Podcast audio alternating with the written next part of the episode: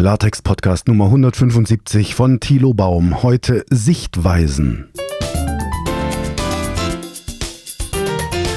Hallo und guten Tag zusammen. Es ist der 1. Februar 2023. Das Jahr ist schon fast durch.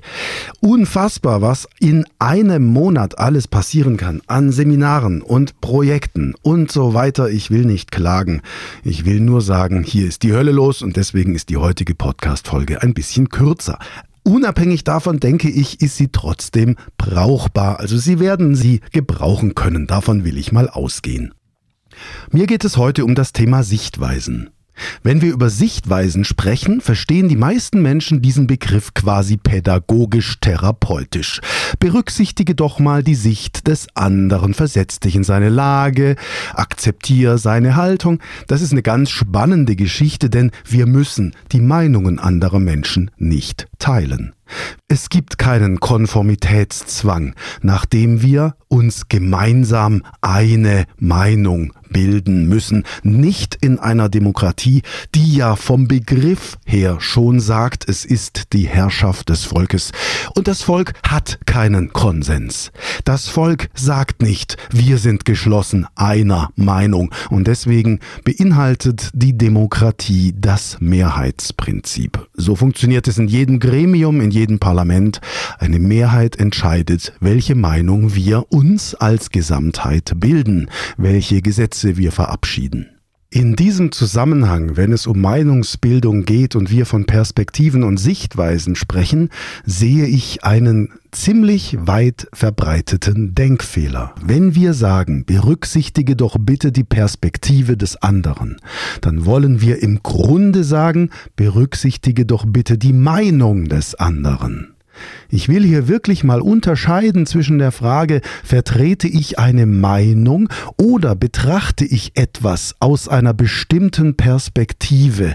Das sind für mich verschiedene Dinge. Und da sind wir schon beim Thema. Ich hatte ja in den vergangenen Folgen immer mal wieder über den Unterschied zwischen Tatsachenbehauptungen und Meinungsäußerungen gesprochen. Das ist ein Medien- oder sagen wir besser äußerungsrechtlicher Zusammenhang, ähm, um es auf den Punkt zu bringen. Also es gibt Juristen, die sagen, Tatsachenbehauptungen sind dem Beweise zugänglich. Das ist auch alles richtig, so kann man das formulieren. Ich schlage Ihnen einen populären Nenner vor, auf den ich das Ganze bringen kann kann, wenn Sie wissen wollen, was der Unterschied ist zwischen einer Tatsachenbehauptung und einer Meinungsäußerung. Eine Tatsachenbehauptung können Sie theoretisch beweisen. Sie muss nicht bewiesen sein, Sie können sie theoretisch beweisen. Also heute ist der 1. Februar. Wann auch immer Sie diese Podcast-Folge hören, während ich hier sitze und diese Folge aufnehme, ist der 1. Februar 2023. Das ist beweisbar. Ich schaue in den Kalender, ich schaue auf die Uhr, ich schaue an den Himmel und leite das Datum aus der Konstellation der Himmelskörper ab. Das ist eine Tatsache, also die kann man theoretisch beweisen. Und jetzt stellen Sie sich mal vor, jemand sagt, heute ist der 1. Februar und versucht das zu argumentieren. Das geht nicht. Sie können nicht argumentieren, dass heute der 1. Februar ist. Sie können es beweisen oder eben auch widerlegen, wenn heute nicht der 1. Februar ist. Und das ist der entscheidende Unterschied zur Meinungsäußerung. Eine Meinungsäußerung können Sie nicht beweisen. Eine Meinungsäußerung können Sie argumentieren. Sie können also nicht den Beweis antreten dafür, dass das Wetter schön ist. Aber Sie können es argumentieren. Sie können sagen, jetzt schau doch mal und guck mal die Sonne und wie sich das Licht spiegelt und die Schattenwürfe der Bäume, die sich im Sonnenlicht bewegen und die Vögel zwitschern und es ist warm. Ich kann also durch solche Hinweise durchaus eine Meinung argumentieren.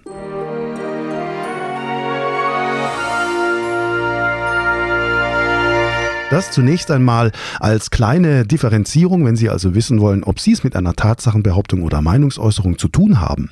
In irgendeinem Zusammenhang, wenn jemand was über Sie behauptet, dann überlegen Sie einfach mal, okay, dass meine Äußerung nicht in Ordnung sei. Ist das beweisbar oder ist es argumentierbar? Und dann stellen Sie fest, das ist ganz klar argumentierbar. Ich kann nicht beweisen, dass die Meinung eines anderen nicht in Ordnung ist. Ich kann es argumentieren. Allerdings kann ich beweisen, dass der andere dieses oder jenes gesagt hat oder besser geschrieben hat, wenn es in einer E-Mail steht, die man dokumentieren kann. Dann können Sie nicht argumentieren, dass das da steht. Sie können es beweisen. Und jetzt kommen wir zum Thema Sichtweisen. Sichtweisen sind Perspektivenfragen. Und meiner Erfahrung nach sind Sichtweisen etwas anderes als Tatsachen und etwas anderes als Meinungen. Also Sie können eine Tatsache, können Sie, dass heute der 1. Februar ist, das ist keine Frage der Sichtweise. Ja, das ist definitiv objektiv der Fall. Übrigens auch ein schönes Beispiel, dass es durchaus objektive Dinge gibt. Im Unterschied zur Haltung sehr vieler Menschen, die sagen, ach, ist doch alles relativ und das hängt doch davon ab und überhaupt und alles hängt mit allem zusammen. Es hängt eben nicht alles mit allem zusammen, sondern manche Dinge sind so, wie sie sind. Heute ist der 1. Februar. So, eine Ansichtssache ist, wenn wir ein und dieselbe Sache von verschiedenen Seiten betrachten.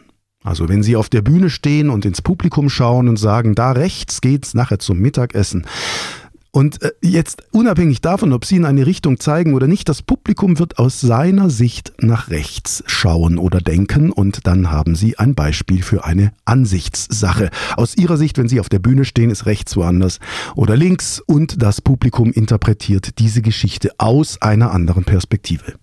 Dass da drüben, wo die Tür ist, die linke Seite des Saals ist, können Sie nicht beweisen. Dass da drüben die linke Seite des Saals ist, können Sie auch nicht argumentieren sondern eine Ansichtssache ist eine Perspektivenfrage und die müssen wir einfach definieren, indem wir zum Beispiel sagen, gut, wir betrachten das Ganze vom Publikum aus. Ich hatte letztens in einem Seminar eine Teilnehmerin, mit der ich über diesen Zusammenhang ein spannendes Gespräch geführt habe und ich habe sie gefragt, so stellen Sie sich mal vor, Sie stehen vor einem Auto. Also das Auto mit seiner Front, mit seinem Kühlergrill ist direkt vor Ihnen. Das Auto schaut Sie sozusagen an. Und jetzt bekommen Sie die Information, der rechte Scheinwerfer vorne ist kaputt. Auf welchen Scheinwerfer schauen Sie? Und diese Teilnehmerin schaute tatsächlich auf den aus Sicht des Autos linken Scheinwerfer, beziehungsweise auf den aus ihrer Sicht rechten Scheinwerfer. Das ist spannend. Ich will das nicht weiter vertiefen, denn wahrscheinlich ist es definiert, dass man von der Fahrtrichtung des Autos ausgeht. Jetzt sagen irgendwelche spitzfindigen Leute, aber der Wagen kann doch auch rückwärts fahren. Schon klar. Ja? Unabhängig vom absichtsvollen Missverstehen sind solche Dinge in aller Regel definiert. Und wenn wir diese Definitionen nicht kennen, zum Beispiel am Theater, wenn wir auf der Bühne stehen, dann müssen wir diese Definitionen eben irgendwann einmal kennenlernen. Sodass wir sagen können, okay, bitte vom Publikum aus oder nach amerikanischer Tradition Stage Right von der Bühne aus.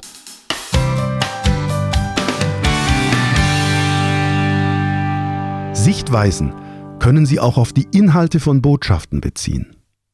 Und darum geht es jetzt hier im Klartext-Podcast, denn Sie machen ja wahrscheinlich Unternehmenskommunikation, vielleicht öffentliche Unternehmenskommunikation, vielleicht interne Unternehmenskommunikation.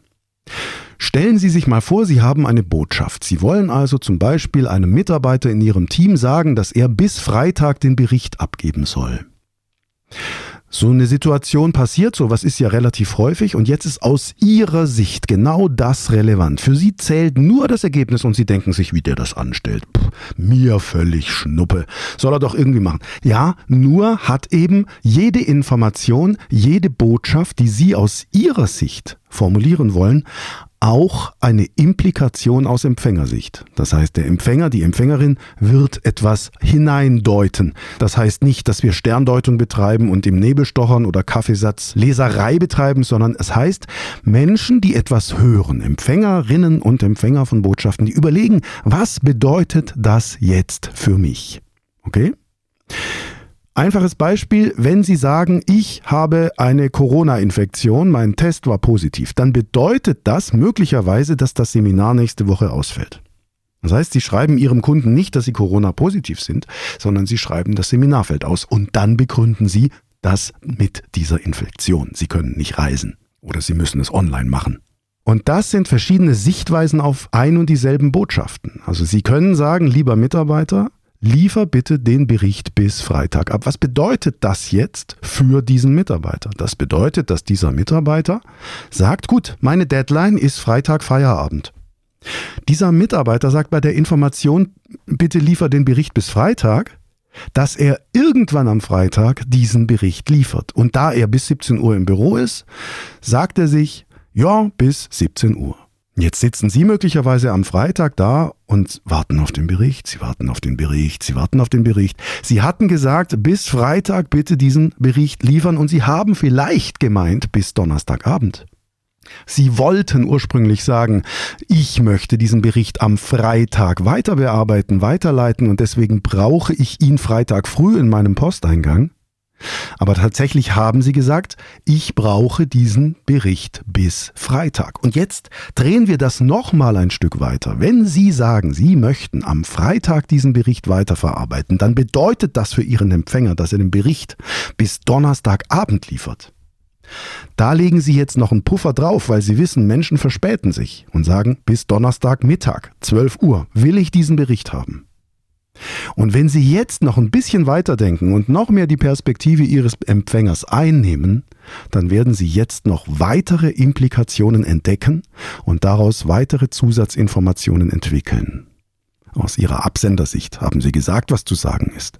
Wenn Sie jetzt aber die Perspektive Ihres Mitarbeiters einnehmen, dann können Sie aus seiner Sicht noch Bedeutungen hinzufügen die für ihn relevant sind und ohne die er möglicherweise sich tatsächlich verspätet. Also sagen Sie, ich möchte bitte diesen Bericht bis Donnerstagmittag in meinem E-Mail-Posteingang haben. Lieber Kollege, bitte denken Sie daran, dass Sie, um nicht in Zeitdruck zu geraten, alle Informationen möglichst bis Mittwochmittag zusammen haben. Diese Informationen fordern Sie im Unternehmen bei verschiedensten Abteilungen an und außerhalb des Unternehmens zum Beispiel bei unserer Rechtsanwaltskanzlei und beim Steuerbüro und dann auch noch bei der Designagentur. Sie können diesen Servicegedanken, empfängerorientiert zu denken, immer weiter treiben. Sie können zum Beispiel sagen, bitte denkt daran, dass unsere Designagentur am Dienstag Betriebsausflug hat. Da ist keiner. Ja, so. Also Sie können, wenn Sie es auf die Spitze treiben und empfängerorientiert denken, eine völlig andere Botschaft formulieren als die, die sie ursprünglich formulieren wollten, nämlich bitte bis Freitag diesen Bericht. Zahlreiche Missverständnisse in Unternehmen entstehen genau deswegen, weil wir sagen, was wir sagen wollen und weil wir nicht sagen, was ankommen soll.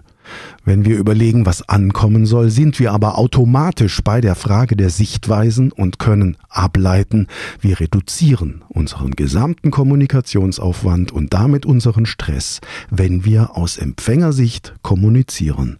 Und dazu gehören Sichtweisen.